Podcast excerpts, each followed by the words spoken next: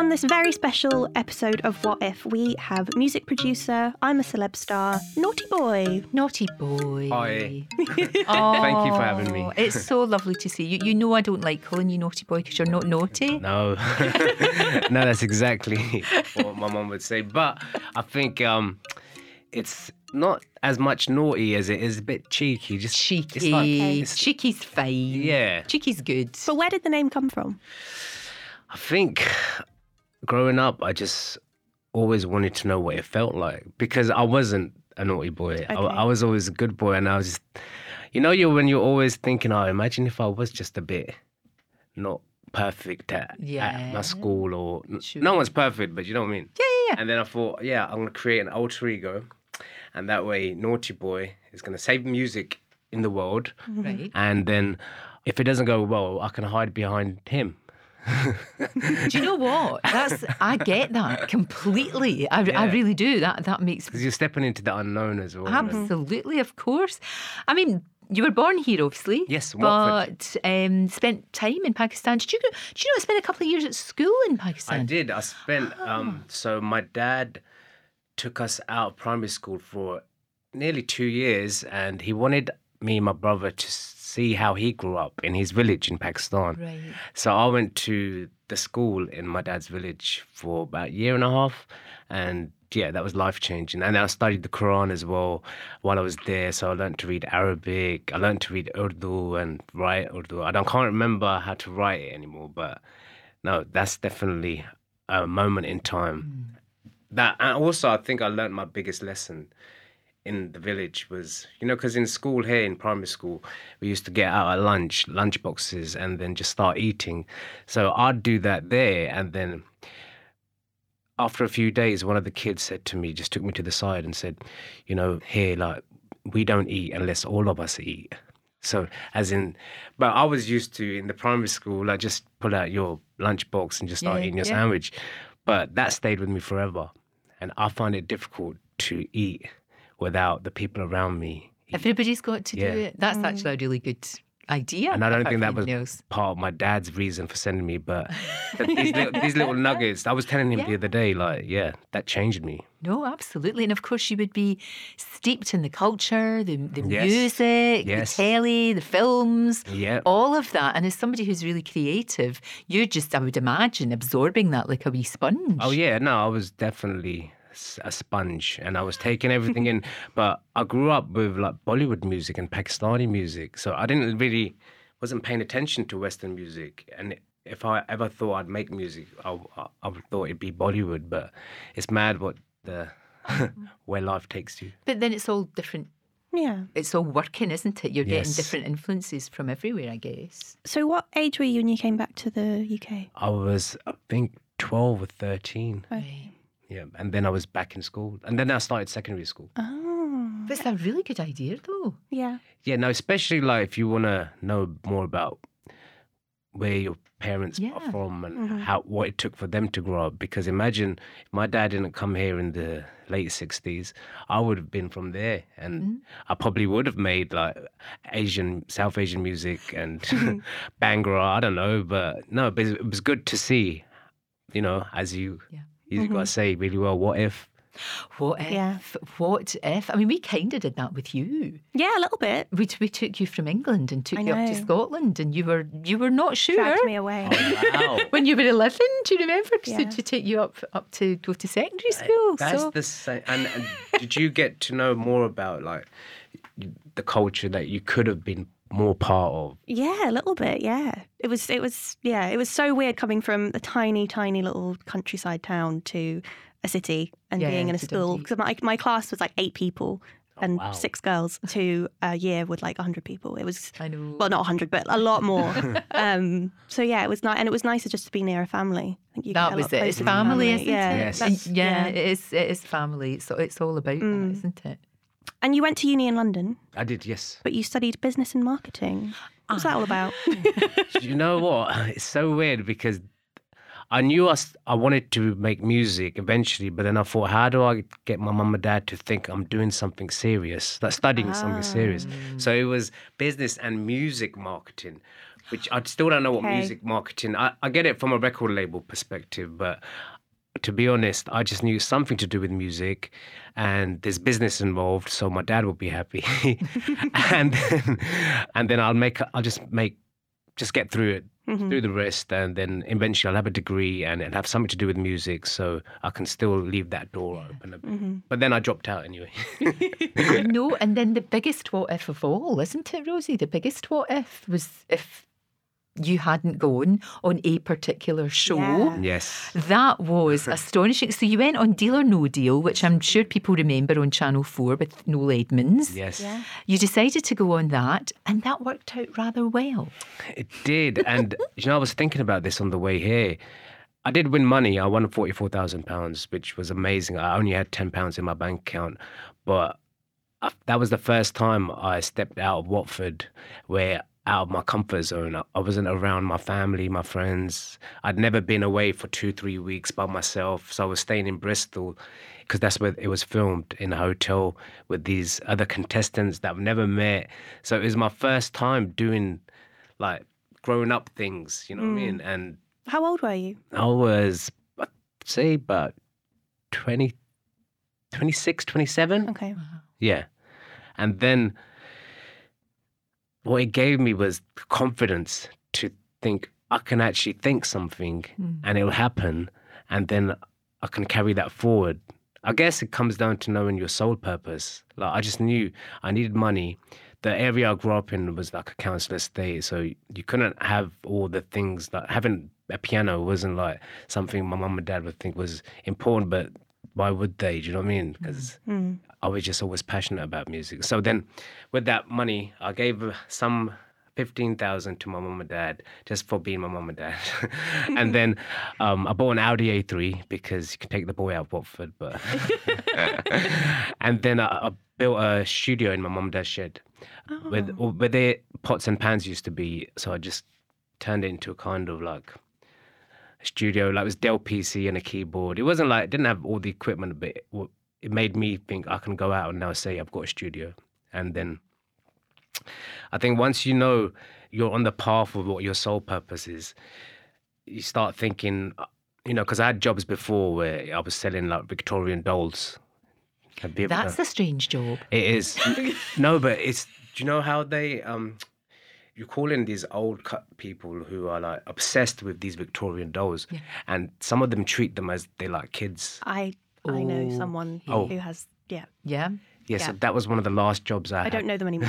Just No, but it started giving me the. I started feeling weird, thinking I'm trying to sell these really nice, kind, gentle old people these dolls, like as if this is, you know, just describe them, the hair and this, and I thought this is weird. Like it's like I'm describing a living person. Mm. And then I thought, no, this might not be my sole purpose. I No, don't think I it don't was. I don't think it was. I think it was much better that you went in to music. And from that, from winning that show, mm. from getting that amount of money that you could do something with and being you, mm. you know, giving most of it away, but you but you did do that. And th- was that when it all really started taking off? I think that's when the penny dropped that I can, you know, I can think something, and all I needed at the time I thought was money. So if I had money, I'd I'd be able to build a studio. But I needed so much more. I needed confidence. I needed, um, you know, this was around, you know, when there was every time. I remember this one lady on the show just after I played my game lovely old lady and she lived like in the south somewhere and we went i used to take her for a walk at the river in bristol just because we were, all became friends in there and she said to me in a really nice way i only ever see people like you on the news and this was around when 7-7 and you know when Oh, Yeah. I see. I And- understand. but she yeah. said it in such a normal kind way that she didn't i didn't take any offense Right. Now, you know what it made me think i'm so glad i did this because if, if you're used to seeing people like similar like look like me Yeah. brown and or same name as me and i've changed your perception of that to me that was win That was the- Absolutely. and that will live forever. Absolutely. And then, then I'm sure she went back home and then told her friends as well. Like, you know, I- I think during that time there was a lot there was a lot on the news mm-hmm. and you know it was difficult to then to under, separate fact from fiction. But i think when you meet someone and they they represent that you know in mm-hmm. terms of like you know i'm muslim and i'm proud and there's so much more to it. And for me to do that then that then made me think you know what? Maybe i'm needed. I, I hear exactly what you're saying, actually. You're quite right. And of course, we don't really think about that No, at all. You don't. Of course, you don't, because it's not your experience. there's certain parts in the country where you know people don't come across like different people Yeah, mm-hmm. sure, sure. so I i'm mean, sure that wasn't you know it wasn't her fault for thinking that because she she just maybe from where she's from Yeah. just doesn't Whereas living here, living in London Yeah. is where we are. You know, Yeah. we're talking in London, of course. Everybody, I mean, it's a real big melting pot, which is that's one of the great things about it. Was Yep, that the people from all over the world. You know, it doesn't matter where you're from, uh, you make your home here, and Yep. and that's that's terrific. But you've re- how interesting. yeah How interesting. And you made a difference in that. But that sends ripples as well. That one interaction that you had with that woman, that you're right, Mm. Yes. that makes bigger, bigger ripples. and that's how we bring Ah, change as well of like, course. so that made me think you know what I, I might be doing something where i'm gonna make music but also you know bring some change Mm. in a nice way Yeah, for sure, for sure. So going back to the little shed. Yes. Is that, is that where? It was a was that the beginning of shed. Naughty Boy? Was that? Yes. Yeah. Wow. So um, I remember the last thing I said to. So I'm bumped into Noel Edmonds a few years later. You're gonna love this at the, at the Ivy in the cloakroom, and then we looked at each other, and I thought, is he gonna recognize me? And he did, and he was like, you know, you're the only person that came on my show and done what he said he was gonna do with the money. Oh, because I said wow. I, I was a bit after the show and. I'd won the money. I did say, "Oh, I'm going to be a big music producer one day, and I'm going to put oh. some of this money into that." And he was going, yeah. And but he remembered that. But he remembered, and, and he remembered that you'd, you'd absolutely. Yeah, and he it. but he doesn't know like the show was like one thing, but in the green room there was a book that I'd never read called The Alchemist, Oh, it's Oh, a yeah. great book. and I read that throughout my when I was playing because you have to play games like open boxes until Yeah. you play your own. Yeah. So I was reading that book throughout, and that like just I felt like I was a character in that book. And the stars aligned, didn't Yeah, they? no, I mean, felt, it was. genuinely felt it, like it really did because that because that show was luck, wasn't it? Yeah, and, Yeah. and that's the reason why I chose that show because I went through all the TV shows where you can win money, and I didn't want the ones that had hard questions. No. so I was No. thinking, you know, I'm quite a spiritual guy, so if it's if it's luck, then it's already written. Mm-hmm. If, if I'm supposed to win anything, I already have, and I noticed the people on the show, they were the ones that were like already counting their money before they won it and saying, mm. "Oh, I'm going to spend that. I'm going to pay off my daughters." All good things. If they were, I'd see that they wouldn't really win much mm. because they'd like m- planned it out. Like this is what I'm gonna, this is what I'm gonna mm. win, and this is what I'm gonna spend it on. So I just thought, nah, go with the flow. Yeah. Just go with the flow. And boy, it worked, didn't it? Yeah. As you said, it was the start of everything, Mm-hmm. isn't it? What do you think was your big break? My big break, I think, was making Emeli, Emeli Sandé first. Oh, Yeah. Isn't Our- she wonderful? Our version of events. That's like, right. That was Such a good album. So Emeli, I met just after a couple of years after Deal or No Deal. When I, once I had my studio shed, my, little, my little shed, and then that way um, I could drive into London by myself and just go to. I was going to live showcases because I wanted a singer to work with, and I'd never worked with a singer. I'd only ever worked ever worked with rappers. So I saw Emeli one night at a showcase, I Love Live showcase in East London. Drove up in my little Audi A3. and then I'm the kind of guy that would just park up outside venues and then get tickets and just the tickets just kept piling up and no one should do that but like that got me in because otherwise I would have missed the show. I just parked up outside, went in and Emeli performed. She performed a song called My Baby's Eyes, stunning song.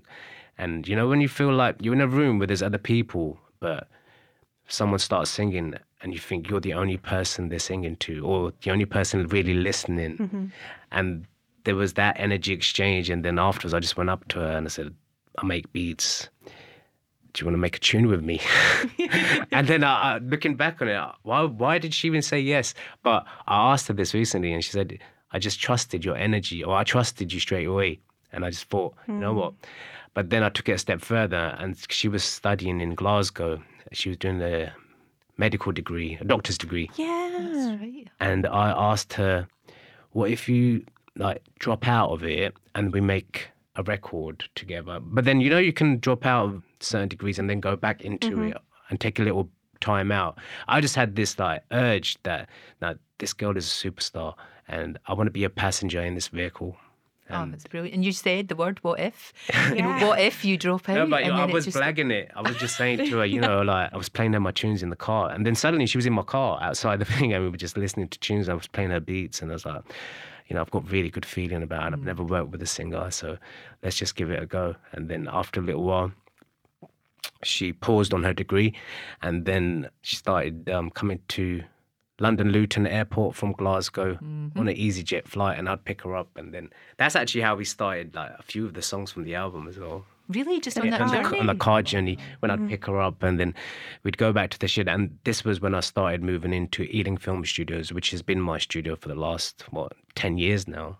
And yeah, and then the rest, That's how it happened. But you two, obviously, it was meant to be. yeah. We You just clicked, didn't you? There we- was something yeah. about like, she said the word trust. Yes, and she, I would say she's my musical soulmate. Yeah. And we fed off each other. Like, you know, Emeli was a bit more classically trained than me, and I was just a bit more spontaneous. And like, actually, no, like, you know, I love it when something is like an accident like, mm. musically, and then I'm like, nah, let's keep that.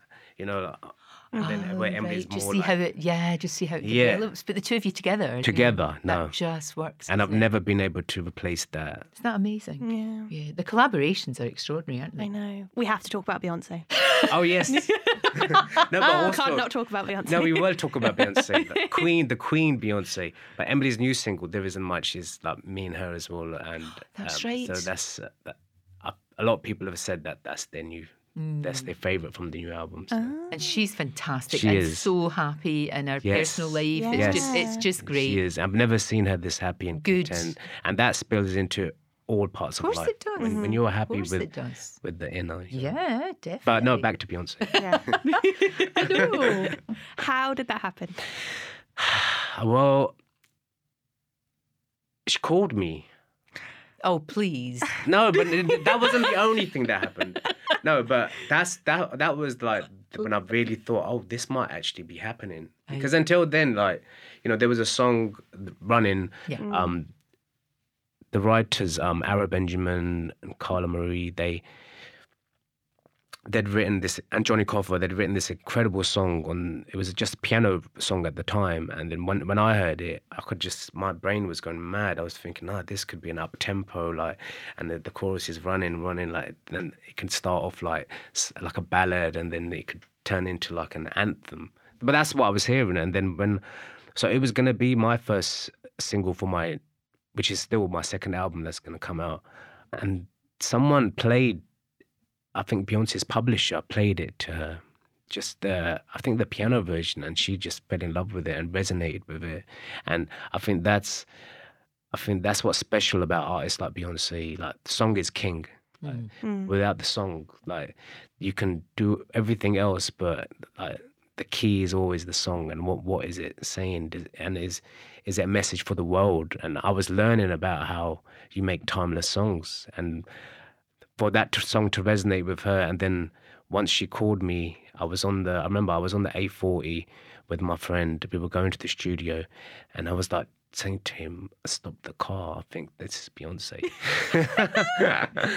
No it's so weird. And then he stopped the car at petrol station. I just i was just talking for, we spoke for about 20 minutes and but what i've learned is like because i'm such a beyonce fan but i didn't I didn't start fangirling and start getting like, Oh, well done.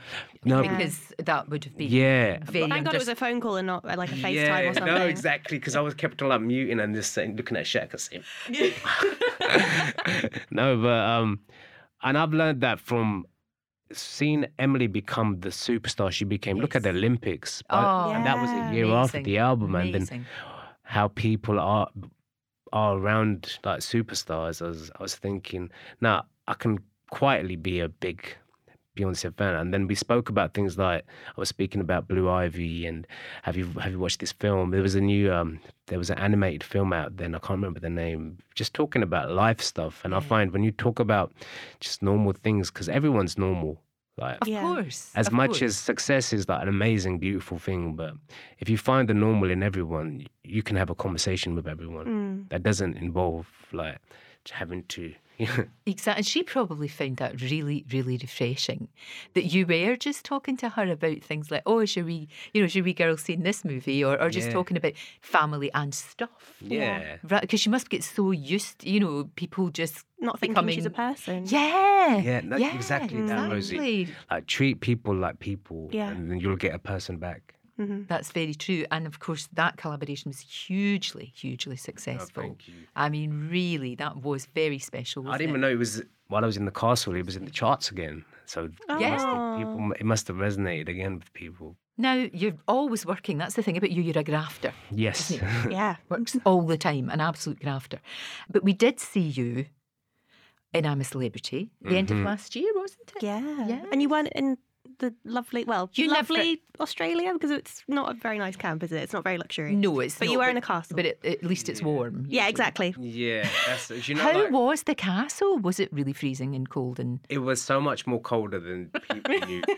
like, because out of the two, I would prefer to be like really warm Mm-hmm. than cold. I've got some friends who love the cold. I don't understand them. No, and, I don't yeah, get it.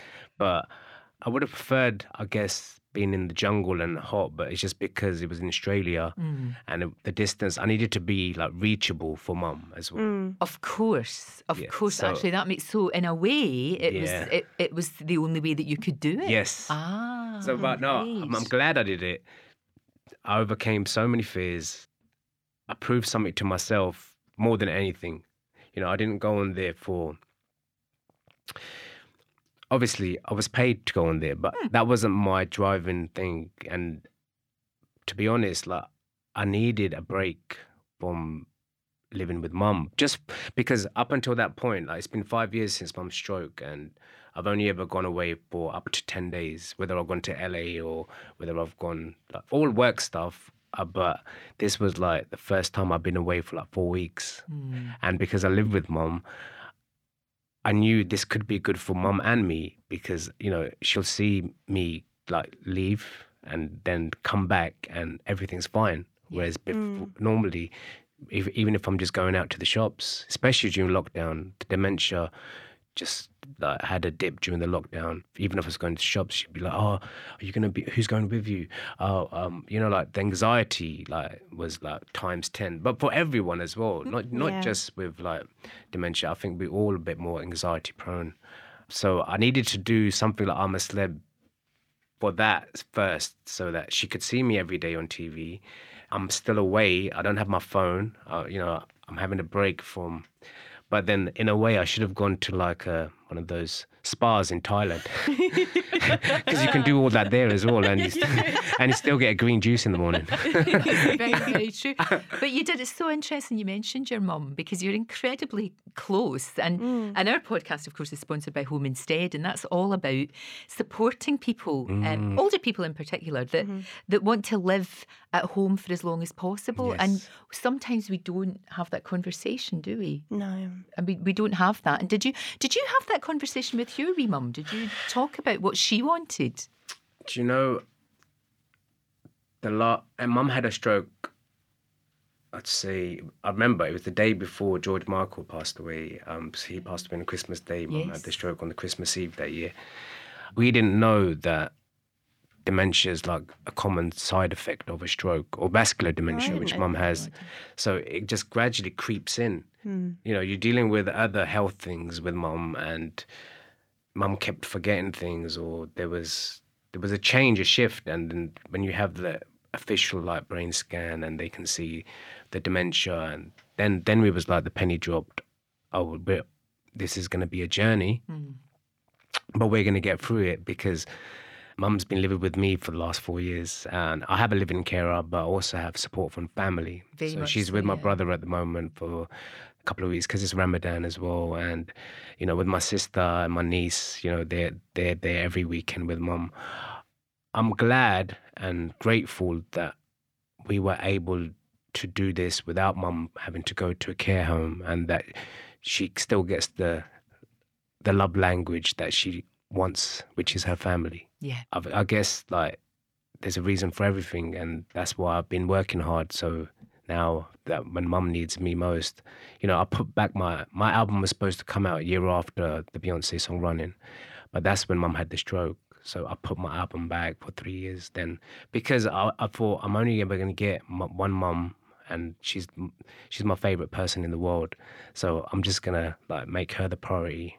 And then as time went on and we're stepping out of COVID now, it's because my brother and dad were abroad and they couldn't come back. Mm. And there were some difficult, challenging times, but I'm still grateful for everything because, yeah, now I have some family support and Yeah. and mum's actually getting dementia is like a one way street, but there's ways to maneuver it.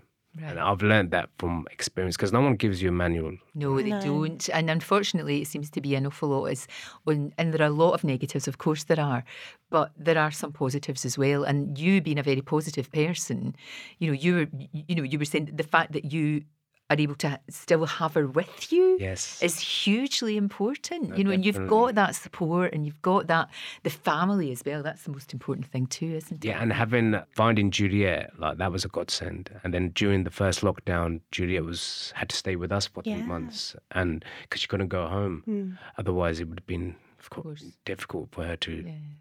But yeah, having a carer that connects with, I wouldn't say like patient because they, they become like family.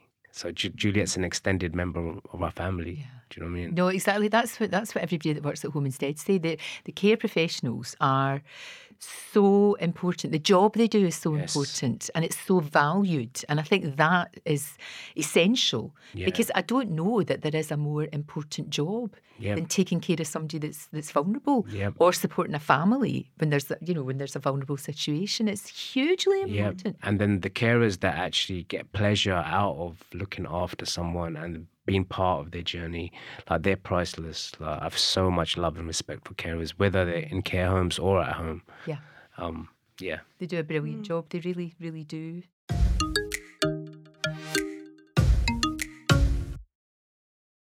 How's your mum doing now?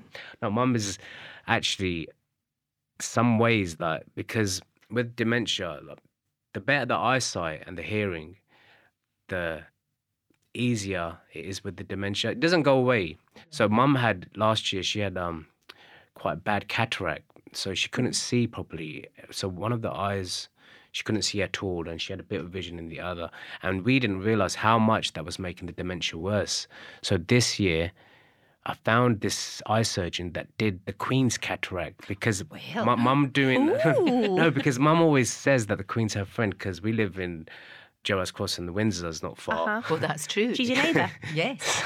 she's always saying she's going for tea with the Queen. Yeah. So I said to her mum um, because um, it's quite anything with mum is quite risky because of her cardio issues. Right. And mum initially had the stroke because her defibrillator gave her a shock Oh, and she fell and hit her head. Oh. So it wasn't a stroke in the conventional sense. Right, right. It was due to um, a brain hemorrhage and impact.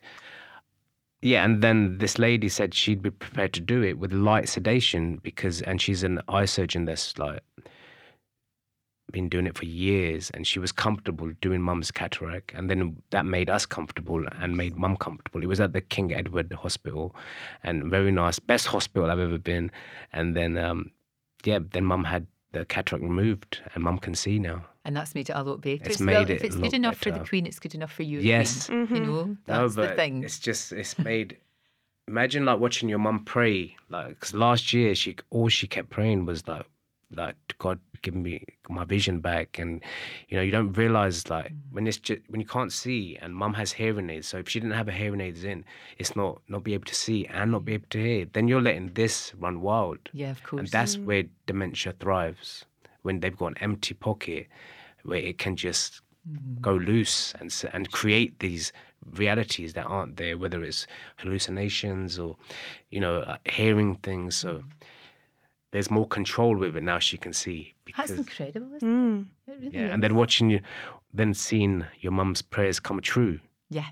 That's like Oh, Mm. you know what I mean. better. It's in in her situation. It's nice to to witness that and be part of that. What does she think of your career and your music? I know she loves my music. Like, I love that your mum likes your music. It's she, great. she loves Wonder, which was the song I did with Emeli. Mm. Yes. She loves Running, and she loves no Running's her favorite because whenever she hears that, and she Got loves good taste. she loves um Emeli's voice. of course. And Sam Smith. Well, to be honest, she might love everything. I don't know. or is she just saying it? I don't know.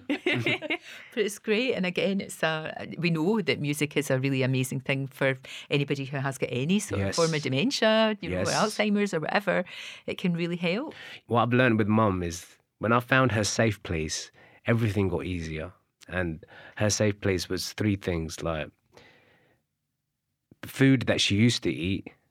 So I've become a chef in the last five years. You're But- very good. No, but I literally started cooking because my mom stopped cooking. Like Right. my whole plan was I'll get married one day and she'll cook. But no, the tables have turned. but then at the same time, when I get married, I don't want to be the only cook. Right. I do want a shared responsibility. It's a shared responsibility. Yeah. you is. know. And then the other thing, praying. Like that's another safe place for mum. When like when she's listening to prayers or she's praying herself, that takes her out of whatever she's feeling. And then music. Music is such a safe place for so many people, and you just picking out a good memory. In, like for my mum, it's the her wedding song that my dad played her, which was a Bollywood song called Baharon Phool Barsao. And whenever I, whenever she was the dementia was getting a bit, especially during lockdown, you play that, and then she's back there on the day when she got married, and mm. then it just removes everything mm. else. Great, isn't it? Yeah, it's And I'd love for, you know, anyone listening, if they've got like a loved one that they care for, or even that just, you can ask them, maybe not what's your safe place, but like, where's your happy place? Mm. And there's always an answer. Yeah. And oftentimes it is at home. Yeah. It's being at home instead Being of at home. else, you know? and being around family. And I know it's not easy for everyone to be around because some people are, you know, like my father and brother were abroad during COVID and they couldn't come back. So it can be difficult, but, you know, I- I think it'd be cool to go around care homes and just make sure people know, know that you can look for your, their safe place. I like Mm. And I'll, I'll hopefully one day I'll write a book called A Safe Place. That- that. That would be great. Ooh, That would be lovely, actually. and Rosie, you can help me. I'll help you. no, honestly, Definitely. No, it's a really, really good idea. Yeah, it? it's lovely. a smashing idea. What did your mum think of you when you were in the castle? Was she kind of saying, Where's my boy? Oh, that, what, what is he doing there? What's going on? No, she knew because you know we had to quarantine for two weeks before Ah. in Wales, so it was that plus the actual time in the show. So it was it was around five six weeks altogether, but during the when I was in quarantine, I could still speak to her on the phone. right. But once I was in the castle, Mum's watched the show before. She knew that you know he won't have his phone. I think she was still expecting me to call, but this is the beauty of television.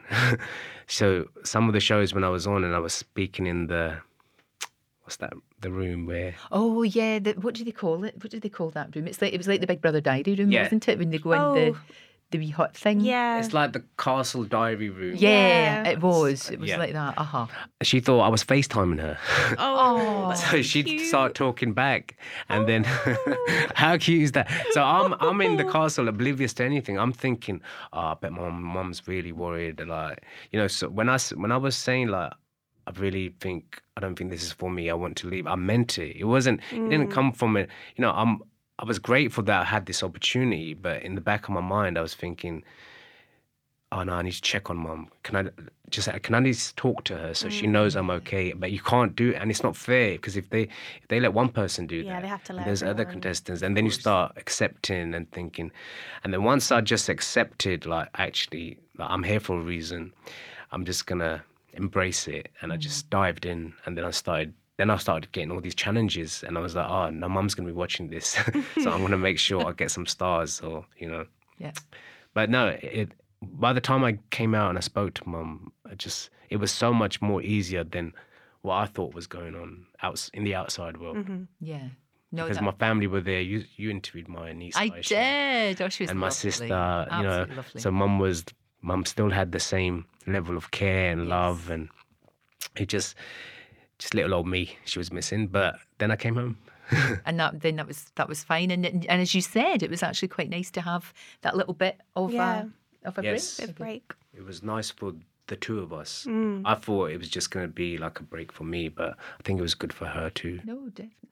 You have a huge family, but who looks after you? Ooh. Very interesting question. Something I've been pondering. no, but you know, I'm a man of faith. I believe things happen in God's time and and you know, I follow that. I do wish like I'd got married 10 years ago when my parents were telling me to like get married young or you'll get set in your ways. Yes. And it's true though, Lorraine. You do get set in your ways. You do, of course you do. You get very used to your own Yeah. way of doing things. Mm. Yeah. No, of so you do. although I'm still excited about that moment, but you know, especially living with mum, it would have been nice if I had my own family and then I could like look after her better. But then you know, the flip side, you know, I've got some friends who their partners didn't want to help them look Mm. after Mhm. a loved one. Yeah, so it's, it's a difficult one. It is a really, really difficult one.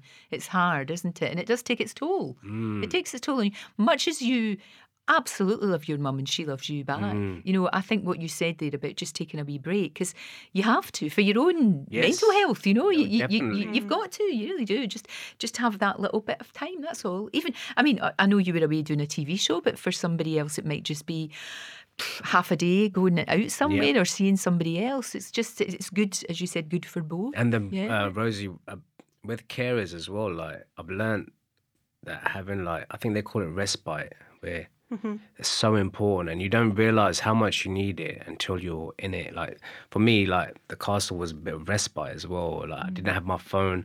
Like apart from like sharing a castle with twelve different strangers, I think everyone should. Once a year, just not have their phone for a few weeks. Yeah. Just not really contact everyone that they're used to contacting, and just you get this self awareness that I don't think I would have got had I not done the castle. It's like a detox, isn't it? Yeah. It is like a detox because we are, we are all guilty of just being on our devices all the time and not looking up. Yeah, sometimes I'm scrolling and I'm not even scrolling. At any, Yeah. I'm not even looking for anything. just doing Just it. my, it's like become an uh, body part of me that I'm I know. just you know. Mm. I always find when you meet up with friends and you don't have anything to talk about because you're completely caught up. Yeah. You've talked about everything. And do you ever check your screen time like when they? Oh, don't Oh, say. then I'm what- too frightened to do that. Oh, no. That's Yours will be scary one. terrible. Mine will be terrible. I know. No, during lockdown, mine was like Yeah. yeah, it was horrendous. Crazy. It was hitting like eleven hours. Jeez, I think I might be even worse than that. So it might be even worse than that, for goodness sake. But it's, I mean, we'll have to have these conversations one day, won't we? Mhm. I mean, you've already said that I can come and stay with you, haven't you? Oh. Maybe. no, but God, God you don't willing, know, do you? You yeah, don't God know willing until. that, that that time doesn't ever come where you you're needed. That, but I know that the Mm. relationship, especially that you two have, like We'll be fine. Rosie would always step up, oh yeah, Yeah, I think so. definitely, Definitely. and then you're like fit and healthy. You got nothing. Yeah, yeah, yeah, yeah. But even with my mum and dad, I mean, they live in the same block. They've lived there for like 40 years. And they were at the, they're, they're at the top of the block, and there's no, I mean, it's only like five flights, but there's no lift. So they didn't want to move out of that area because they feel very safe there. And it's near the mm. shops and all of that. They know it. They know it really well. They know all their neighbours. And a first floor flat came up. We moved them from the top to the first floor. Now that's going to give them the independence Yes. for longer. You know, for Mm. longer. And then if they do need care, you know, they're obviously up in Scotland, but if they do need care, we can do something. We, we can Mm. do something about it, like the way that Home, Ins- Home Instead do things. We can we can look at all these different options that you Mm. have, but we have to have the conversation. You know, we have to uh, have to have the con- I think we all have to have Yeah, that no, we conversation do. just to And let people know what they want. let me just add to that. So, in the South Asian community, like everyone is, when it comes to care, like it's family first. like, Mm. Absolutely, and, you know, outside care, that's like frowned upon. And it was a journey with like, and there's also culture as well, like getting family to think, oh, this person from the outside is going to be okay. But then once you realize how much you needed it, because ev- it can't be a 24 hour job for someone in the family, especially when someone like my mum needed 24 hour care. Of course. Because it's not fair. That mm-hmm. doesn't mean you don't love that person enough, or you know. Because I was always thinking I can't do the lady things. Like when mum needs to go.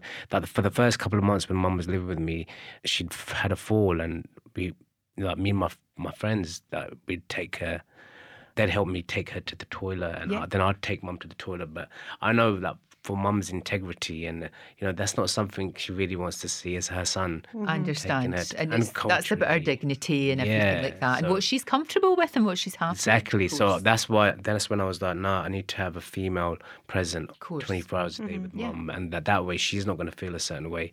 And I'm still going to feel like her little son Yeah. doesn't Yeah. really, you know what I mean? yeah, no, I get that. Absolutely. And I, I guess it's the same with every community where it's it's, it's not easy first because that's it's also a stranger living in your house. You know what I mean? But once you find the right stranger, trust me, makes all the difference, doesn't it's it? game changing. Yeah, and it is again. It is about it is Yeah. about trust. Yeah. Who do you want to work with next? Okay, so Who's on the list? I'm just um kind of launching. Well, signed this artist to Sony. Um, his name is Lewis Fitzgerald. He's like 20 years old. He's um originally from Ireland. He's a superstar, and he was during I think the second lockdown. He got fired from his job at Halfords, and this went viral on TikTok because he was singing to a customer without wearing a face mask. And then the manager of that Halfords fired him. But then the video that she filmed, or he filmed, went viral of him singing um, So Sick of Love Songs. You know that Ne-Yo? Yeah. Oh, I I love do that love Ne-Yo. I do. I love Ne-Yo. I Mum love loves that song. Ne-Yo. Yeah, yeah, yeah, Yeah. I do. Uh, So basically, in the during the pandemic, I built a new shed.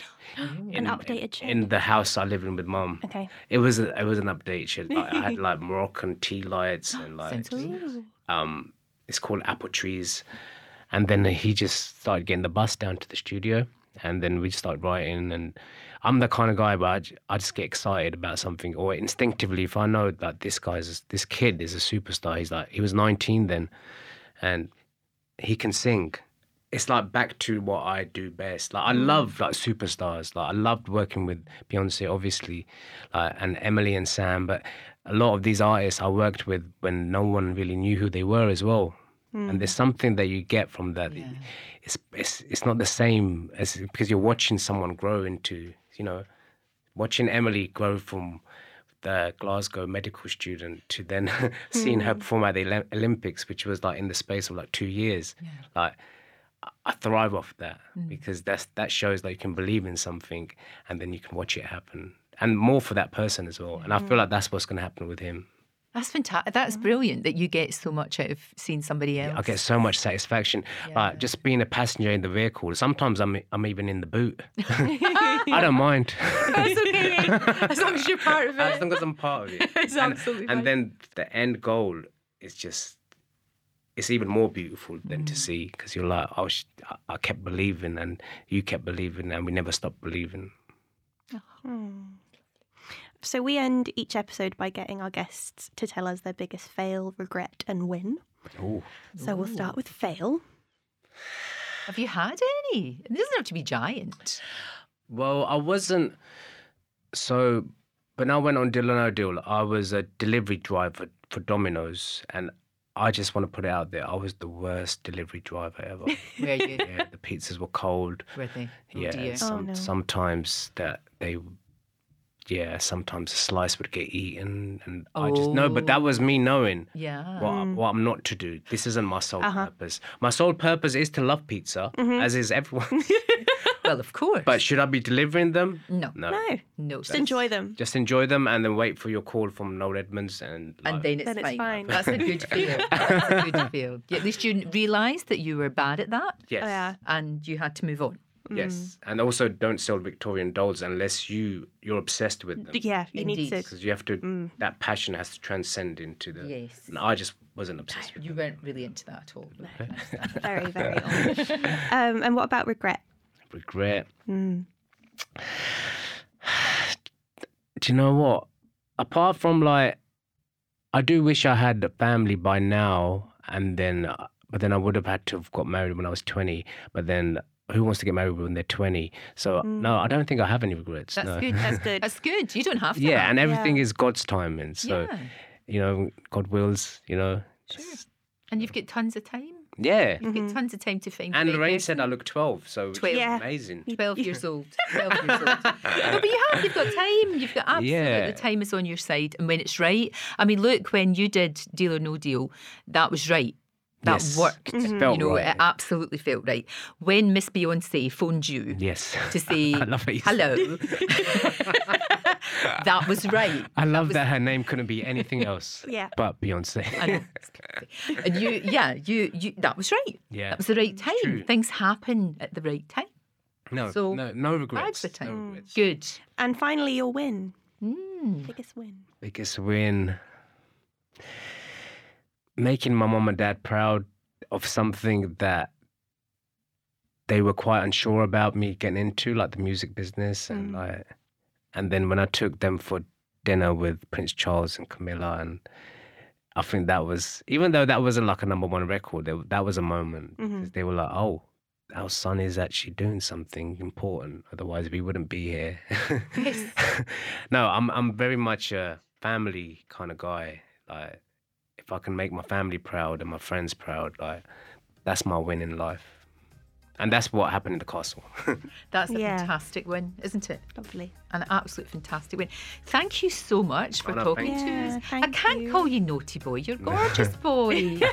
Lovely boy. no, I've got a little cheeky side, but I don't think this is the right show. oh, I don't know. I don't know. But it's so great to see you. No, thank, you Yeah, so, thank much, you. so both much. So lovely. And you look so similar, but not just like looks wise, energy wise. Yeah. this is a real like, yeah. yeah, no, but thank you for having me.